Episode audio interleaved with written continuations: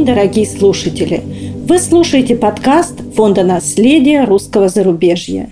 Фонд рассказывает о выдающихся соотечественниках, которые были вынуждены покинуть нашу страну, но вопреки обстоятельствам смогли сохранить духовную связь с Родиной и внести значительный вклад в мировую культуру и науку. Этот цикл передач посвящен русской духовной музыке, и веду его я, музыковед Светлана Зверева, старший научный сотрудник Государственного института искусствознания в Москве. А помогает мне историк Георгий Лапшинов, сотрудник научно-исследовательского аналитического центра «Теос» в Лондоне – Наш сегодняшний подкаст посвящен двум крупнейшим музыкантам 20-го столетия – Сергею Рахманинову и Федору Шаляпину, 150-летний юбилей со дня рождения которых празднуется в настоящем году. Прошло уже около 80 лет после их смерти, и за это время о них написано очень много работ. Их биографии досконально исследовались, и многие детали их жизни общеизвестны. Мой вопрос к вам, Светлана Георгиевна, поэтому следующий. Что нового мы можем еще сказать об этих знаменитых музыкантах? Сказать о Шаляпине и Рахманинове что-то новое не очень просто. Но мы все-таки попробуем это сделать. Тем более, что одной из наименее освещенных тем является тема русской церкви и церковной музыки в судьбах Рахманинова и Шаляпина в то время, когда оба музыканта жили за границей. Может быть, все-таки начнем с того времени, когда оба музыканта жили в России? Ну, давайте начнем с того, что в первые 20 лет жизни Рахманинова и Шаляпина ничто не предвещало, что они могут встретить друг друга и что их судьбы когда-то тесно переплетутся. С самого начала их разделяла такая огромная социальная дистанция, что представить их в будущем близкими друзьями и сотрудниками никому не пришло бы в голову. Изначально близкими были лишь даты рождения – Будущие великие музыканты родились в один год с разницей в два месяца. Русская жизнь того времени, когда родились Шаляпин и Рахманинов, была наполнена пением и песнями. Не была исключением и суконная слобода, где проходили детство и юность Шаляпина. Будучи мальчиком, Шаляпин открыл для себя и поразивший его красотой мир церковного пения. Впервые он услыхал церковный хор в Казани, затем стал сам мальчиком певчим, освоив под руководством регента нотную грамоту. Он настолько освоился в церковно-певческом деле, что даже начал писать духовную музыку. Более поздние опыты сочинения Шаляпиным духовной музыки не выявлены. Возможно, что их и не было вовсе, поскольку молодого человека манил театр – и работая в церковном хоре, он молил Бога не о том, чтобы стать э, композитором духовным, например, но о том, чтобы поступить в театр. Видимо, молитвы его были услышаны, и оперному театру Шаляпин посвятил всю свою творческую жизнь, завоевав славу одного из лучших певцов всех времен и народов. В театре состоялась и встреча Шаляпина и Рахманинова – Будучи 24 лет от роду, они познакомились в октябре 1897 года в Москве, где оба получили контракты в частном оперном театре Савы Мамонтова. Рахманинов был приглашен туда как дирижер, а Шаляпин как солист. В то время Рахманинов уже окончил Московскую консерваторию и был автором довольно внушительного списка сочинений, в котором наряду с оперой и симфонией – значился духовный концерт в молитвах неусыпающую Богородицу. Понятно, откуда его мастерство светской музыки, но когда и как у Сергея Васильевича тогда появился интерес к церковному пению, ведь это для многих музыкантов не является естественным шагом. Истоки любви Рахманинова к церковному пению также лежали в его детстве. Бабушка Сергея по матери – Софья Александровна Бутакова не только любила музыку и хорошо пела, но и считалась большим знатоком церковного пения. Сохранилось предание, что с ней считалось церковное начальство в Новгороде, а новгородские регенты прислушивались к ее мнению и советам. К Софье Александровне в Новгород приезжал погостить и внук Сережа. Образы и атмосфера старинного русского города во многом повлияли на его вкусы и мировидение – Старинные русские распевы и колокольные звоны, которые сопутствовали его детской жизни, буквально пропитали все его творчество. Слышны они и в упомянутом духовном концерте. Творческий толчок в направлении церковного пения Рахманинов получил и в годы обучения в Московской консерватории, где он слушал курс лекций по истории церковного пения у профессора Степана Васильевича Смоленского. Под его влиянием в 1893 году, еще будучи студентом, Рахманинов и написал свой духовный концерт. На текст кондака праздника Успения Божией Матери предназначалось новое сочинение для исполнения Московским синодальным хором, который пел на службах в Успенском соборе Московского Кремля. Рахманинов присоединился к новому национальному направлению в русской духовной музыке уже тогда, когда оно было в «Зените». И в 1910 году написал свой первый духовно-музыкальный цикл «Литургию святого Иоанна Златоуста». Смоленского уже не было в живых, и консультантом неопытного в церковно-музыкальном деле композитора, но уже знаменитого, стал Костальский. Костальский же снабдил Рахманинова и нотами синодального обихода на квадратной ноте с церковными распевами. Этот обиход и лег в основу написанного в 1915 году Рахманиновского «Всеночного бдения». Наверное, трудно найти русское духовно-музыкальное сочинение, которое сравнимо по своей известности и популярности со «Всеночной Рахманинова». Существует множество записей «Всеночной», сделанных в разных странах мира. И, наверное, нет западного хора, который бы не мечтал спеть это сочинение русского композитора. Но мне все-таки было бы очень интересно услышать о первом исполнении литургии всеночной. Исполнителем был все тот же Московский синодальный хор, который стал флагманом нового направления в русской духовной музыке и давал пример другим хорам – Собственно, благодаря исполнению духовной музыки Рахманинова бывший большой зал синодального училища церковного пения в наше время и получил название Рахманиновского. Интересно, что на репетицию в Сеночной, в синодальном училище церковного пения вместе с Рахманиновым пришел и Шаляпин – в общем, можно сказать, что и Шаляпин, и Рахманинов были в какой-то мере частью церковного хорового мира. И центром этого мира в период их жизни на родине был Московский синодальный хор. Про Рахманинова понятно. А как это связано с Шаляпиным? Он, я так понимаю, в 17-летнем возрасте перестал петь в церкви, э, будучи взрослым. Э, какое тогда место могло занимать в его жизни церковное пение? Но на первый взгляд это место было не очень значительным. До революции Шаляпин сделал, по крайней мере, одну запись духовной музыки на грамм-пластинку. Напев вместе, предположительно, с хором храма Христа Спасителя, ныне отпущаеше Стрекина. Эту редкую архивную запись 1911 года мы сейчас с вами и услышим.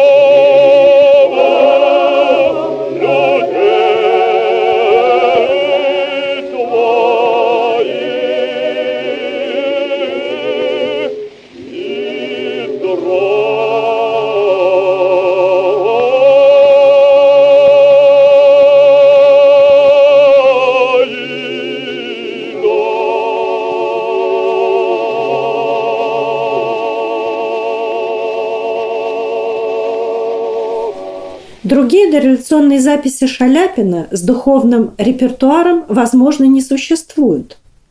Однако в церковных хорах Шаляпин, несмотря на его колоссальную загруженность в театре, все же пел. Скупые свидетельства документов проливают на это свет. Так дирижер синодального хора Николай Михайлович Данилин рассказывал композитору Дмитрию Шведову о том, что уже будучи прославленным артистом с мировым именем, Шаляпин приходил к нему с просьбой петь вместе с басами синодального хора, поскольку, как он говорил, его голос разладился. Недели две или три Шаляпин ходил в синодальный хор, пел вместе с басами, а потом благодарил Данилина. И так случалось не один раз и не два – Шаляпин бывал и на хоровых спевках у другого московского регента Белова. Но еще более интересное свидетельство мне удалось обнаружить среди документов литературной части архива Рахманинова в библиотеке Конгресса в Вашингтоне. Касалось оно уже не Шаляпина, а Рахманинова. Это небольшой фрагмент воспоминаний композитора повествует о том времени, когда Рахманинов еще жил в России – эти воспоминания очень красочно живописуют ночное празднование Пасхи в Московском Кремле. Рахманинов рассказывает об особой атмосфере пасхальной ночи и поразившей его крестные ходы из всех московских храмов. Сам Рахманинов шел с тем крестным ходом из Успенского собора, который проходил по Московскому Кремлю. Он пишет – сам митрополит Московский возглавляет главный крестный ход – его сопровождает все высшее духовенство, за которым следует одетый валая с золотом облачение знаменитый синодальный хор с мальчиками. Никакие слова не могут передать безупречную гармонию пения этого хора, лучшего из всех когда-либо мною слышанных. Процессия трижды обходит вокруг храма. Однажды я был приглашен знаменитым регентом синодального хора господином Данилиным – и получил привилегию принять участие в этом крестном ходу, присоединившись к басам. Незабываемый опыт. Есть и другие воспоминания Рахманинова о синодальном хоре, однако обнаруженное нами свидетельство о пении в церковном хоре самого Рахманинова на сегодняшний день единственное. Возникает вопрос, что побудило Рахманинова вспоминать о Пасхе в Кремле – в то время, когда он уже находился в эмиграции. Ностальгия по старой России? Да, безусловно, ностальгия у него и у большинства русских беженцев присутствовала. Но вопрос, почему он вспомнил именно об этом хоре, именно об этом праздновании Пасхи, более сложный. Здесь мы переходим к эмигрантскому периоду жизни двух великих русских мастеров. И сразу же возникает вопрос, Писал ли Рахманинов за границей духовную музыку? Этот вопрос возникает в связи с тем, что духовные произведения Рахманинова иммигрантского периода до сих пор не обнаружены. Существует два мнения. Композитор не писал духовной музыки вовсе, он был слишком занят концертами как пианист. Обычно так пишут в книгах, изданных в советское время. А вот в эмиграции ходили слухи, что такие сочинения Рахманинова все же были написаны. Например, 1969 году известный историк духовной музыки Иван Алексеевич Гарднер в нью-йоркской газете «Новое русское слово» пишет, что слышал о существовании неопубликованных церковных хоровых сочинений в архиве Рахманинова. Нам удалось обнаружить лишь косвенные свидетельства того, что у Рахманинова по крайней мере, был замысел написать музыку для хора. Как мы знаем, Рахманинов привык писать для синодального хора, который был совершеннейшим хоровым инструментом своего времени. Находясь за границей, Рахманинов таких русских хоров там встретить просто не мог. Да, в концертной жизни блистал иммигрантский хор донских казаков под управлением выпускника синодального училища Сергея Жарова – но это был относительно небольшой мужской хор, который, кстати, Рахманинов в эмиграции всячески поддерживал, а самому Жарову даже помогал. А вот русского смешанного хора, который бы вдохновлял Рахманинова, по крайней мере, в 1920-е годы в эмиграции не было. В начале 1930-х годов ситуация изменилась.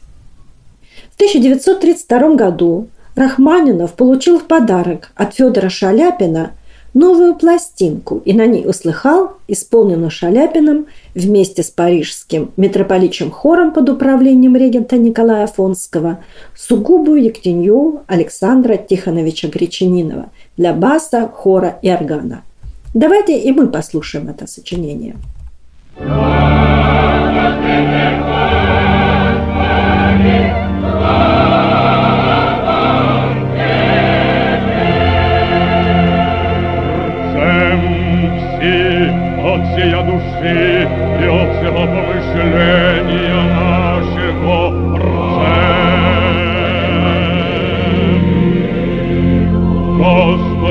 Вседержитель, Боже, Отец наших, молим Тися, услыши и помилуй. Помилуй нас, Боже, по великой милости Твоей, молим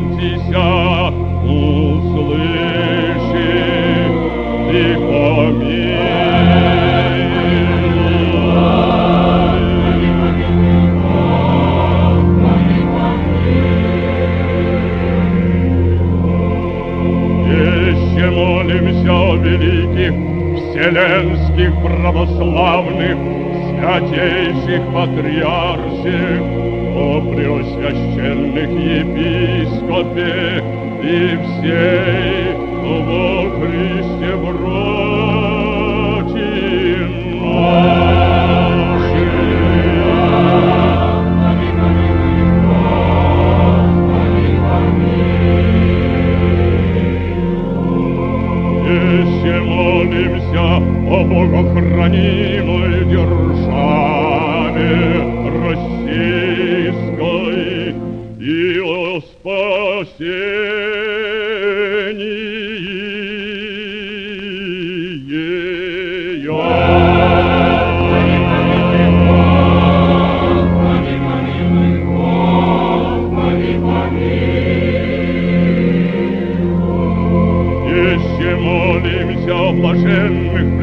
преснопамятных создателях святого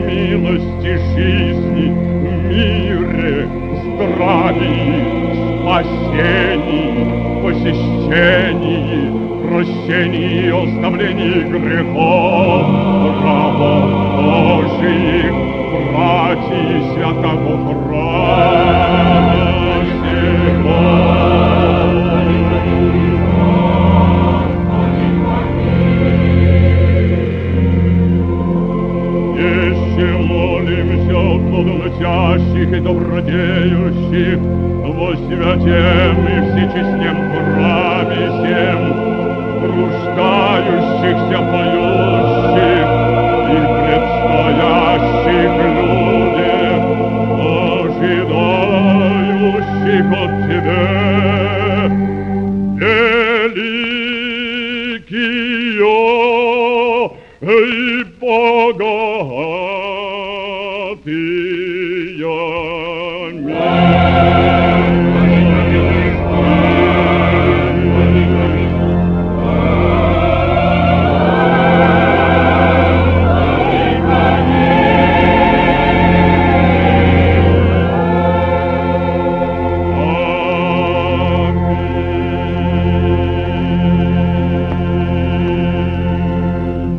Регент Афонский в своих неопубликованных воспоминаниях передает свой диалог с Рахманиновым по поводу этой пластинки. Разговор состоялся в парижском кафе «Петроград». Рахманинов поведал Афонскому, что диск произвел на него такое глубокое впечатление, что он прослушал его раз десять и признался, что считает этот диск лучшим диском Шаляпина. Более того, Рахманинов загорелся идеей написать специально для исполнения Федора Ивановича ораторию для солиста большого хора и органа. А исполнение этой оратории он хотел поручить митрополичьему хору под управлением Афонского. Рахманинов действительно начал искать тему для сочинения хоровой композиции. В 1935 году он получил от библиотекаря Свято-Сергиевского подворья в Париже Феодосия Спасского машинописный текст под названием «Письма о православном богослужении» богослужение Страстной Седмицы и Святой Пасхи. А в 1936 году Рахманинов вновь обратился к Спасскому, на сей раз прислать полный текст грамоты патриарха Гермогена к тушинским изменникам. В этой грамоте святитель Гермоген в годы смуты начала XVII века обличал русских пособников польско-литовских интервентов, которые уничтожали иконы и церкви. В глазах русской эмиграции такой текст ассоциировался с разрушителями церкви на их родине. Какие-либо наброски Рахманинова на эти тексты до сих пор не выявлены. Если таковые сочинения и были начаты композитором, то вряд ли они были закончены. В 1938 году Шаляпин, для которого Рахманинов собирался написать свое сочинение, скончался.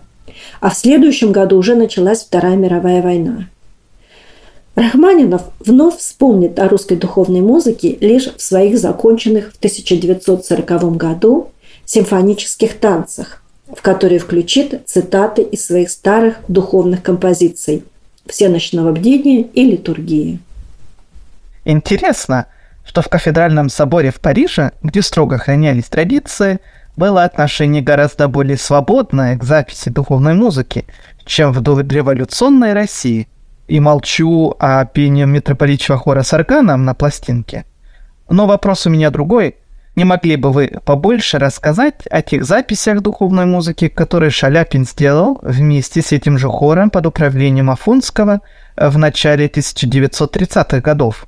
Ну, я хотела бы короткий комментарий по поводу исполнения с органом. Конечно, на службе с органом не пели, это сугубо юктинью.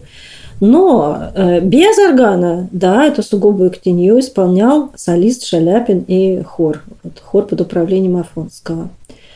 Традиции были достаточно строгие в Свято-Александр-Невском соборе. Но то, что делал хор вне службы, это уже был более свободный режим.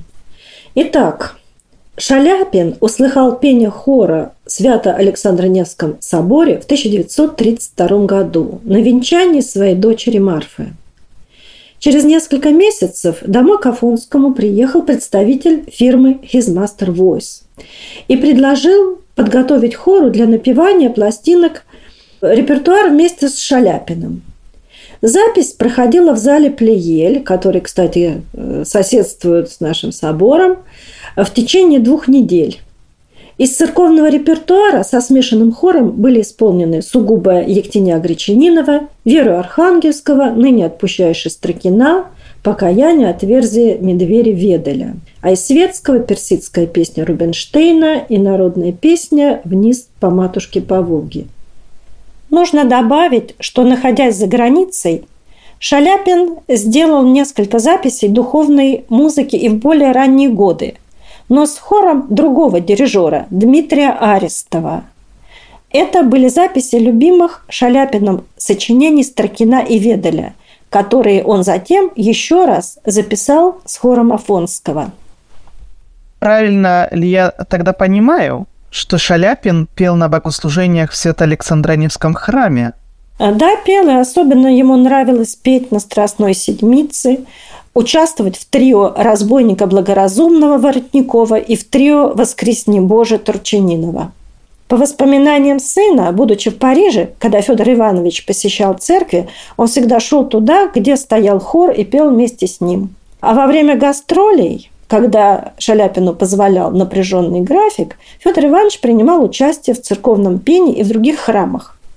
Например, в 1936 году он пел в церкви Александра Невского в Софии.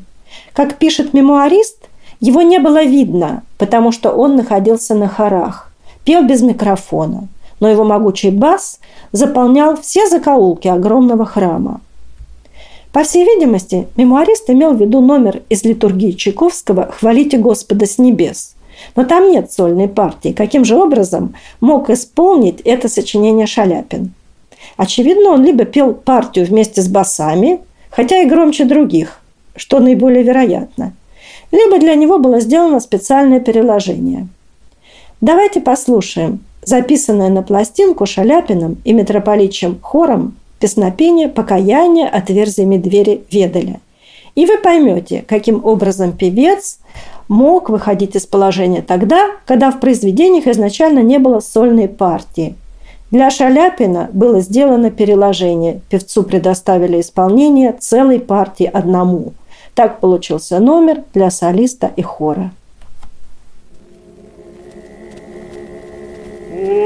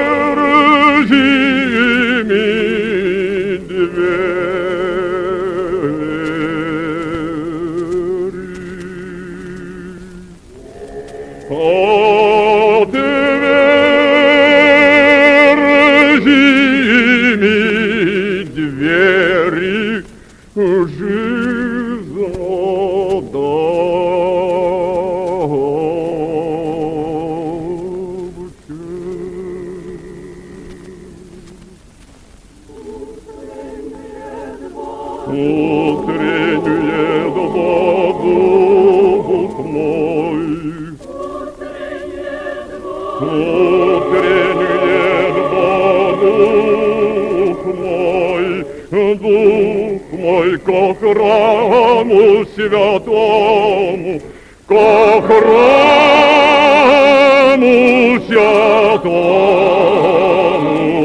святому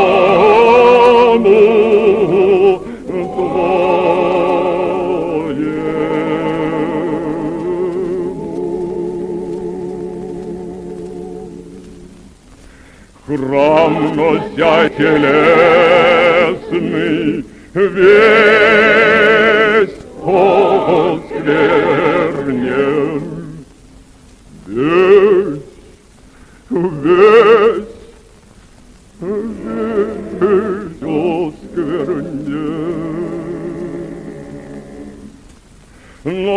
jako siedro čisti, no jako siedro čisti, očisti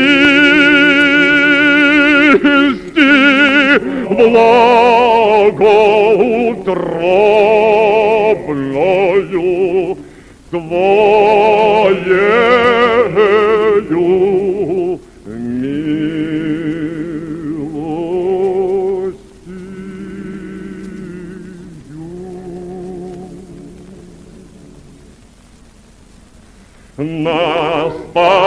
Yeah.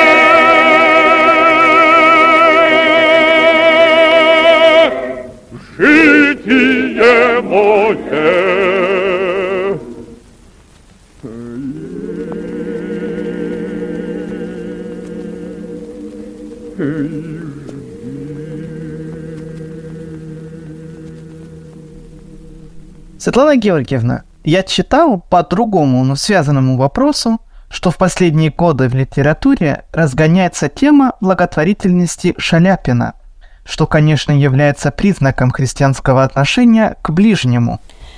А, написана даже книга, посвященная этой теме, где Шаляпин и Рахманинов в плане благотворительности ставятся на одну доску. Вы знаете, я специально занималась темой благотворительности Рахманинова в эмиграции. Смотрела много источников, связанных с организациями, куда перечислялись деньги Рахманинова. Много следов этой деятельности сохранилось и в архиве композитора. Его щедрость была очень значительной и распространялась в том числе на русские церкви, церковные организации, духовенство и хоры. После смерти Рахманинова выяснилось, что он потратил на благотворительность почти треть своих средств. Что касается Шаляпина, то он действительно, будучи человеком чувствительным, широким по натуре, также помогал ближним. Например, в годы Первой мировой войны на его средства содержались два госпиталя для раненых. Давал Шаляпин и благотворительные концерты, но, находясь в эмиграции, он все-таки столь щедрые наклонности, как Рахманинов, не проявлял, несмотря на то, что получал баснословные гонорары. Завершая наш подкаст, я хотела бы сказать, что и Рахманинов, и Шаляпин были предметом гордости русских диаспор. После смерти музыкантов, а Рахманинов пережил своего друга на пять лет – их поминали в русских храмах по всему миру. Рахманинова как пианиста и композитора, автора бессмертной духовной музыки, Шаляпина как гениального певца. Их творчество считали воплощением национального духа, который они демонстрировали всему миру. Отношение к Рахманинову в православных диаспорах все же было более теплым в силу совершенно беспрецедентной помощи Рахманинова бедствовавшим соотечественникам как за границей, так и на родине. Добавим, что оба музыканта уже после их смерти способствовали возвращению духовной музыки в культурную среду их родины. Всеночную Рахманинова власти держали после смерти автора в 1943 году под спудом около 20 лет – но именно она в 1965 году была записана Государственным академическим русским хором под управлением Александра Свешникова на пластинку. Что касается Шаляпина, то его книги, хотя и в сокращении, были переизданы в СССР. И Шаляпин как бы личным примером стал показывать советским певцам, какую замечательную школу вокалист может получить церковном хоре – к сожалению, Шаляпин оказался в западном мире в настоящее время практически забыт. В отличие от Рахманинова, композиторское творчество которого, некогда недооцененное, в наши дни получило всеобщее признание. В то же самое время память об этих музыкантах свято и незыблемо хранится на их родине, на которую им так и не суждено было вернуться. Спасибо, что дослушали до конца. Ставьте оценки и пишите отзывы. Нам очень важно ваше мнение. Ждем новых встреч.